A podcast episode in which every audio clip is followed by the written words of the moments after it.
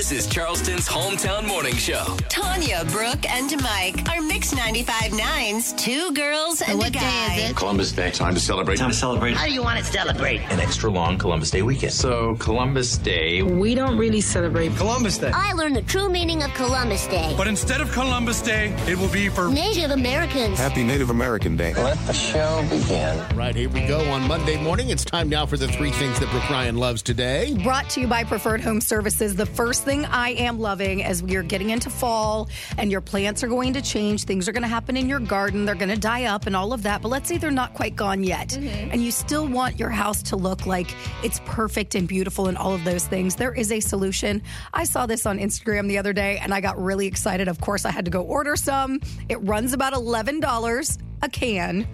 It is spray paint for your plants. Like, literally, it's called Pristine Green, and you spray it on your plants, and it makes them look green. And the great part about it is it covers up the brown spots while still allowing the existing plant to grow. It doesn't harm the plant, doesn't harm grass. So even if you had a spot on your grass that maybe was a dead patch, you can spray it.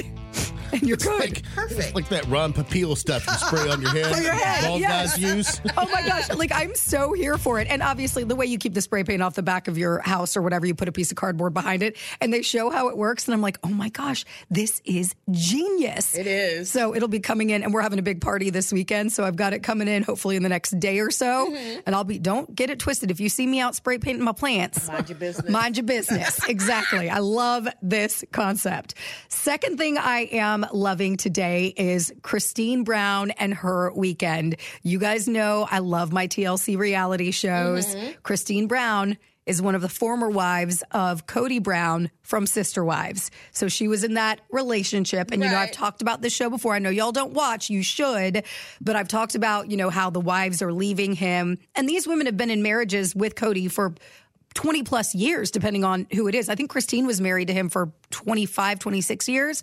She ended up splitting. She got on like a matchmaking dating website and ended up meeting this guy, David. Mm-hmm. And they have just been so happy and so lovely. And this weekend they posted videos and pictures all over social media that they got married. And she just looked so happy as a woman who looked so sad in the polygamist relationship she was in. Seeing her now in this space just made me smile from ear to ear. I love it. And he only wants one wife. He only wants one. Okay. Yeah, they're good with just the one situation. So it's good. All good.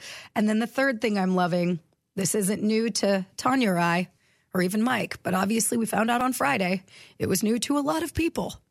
The Big Mac. Girl. Oh, yeah. All those people. I was shocked at the amount of people that messaged in on Friday saying they had never had a Big Mac. From our Two Girls and a Guy page, to the Mix page, to personal social medias. I mean, I was being inundated with messages from people saying, well, I've never had one either. I'm 51. I've never had one. I'm 32. I've never had. It blows my mind. And on Friday, after talking about it, I went and got a Big Mac. And let me tell you, it was delicious. I love myself a Big Mac. So if you've never had one, or it's been a while, swing by your local McDonald's and get you one. And if you want to link up to the three things I love today, head to mix959.com.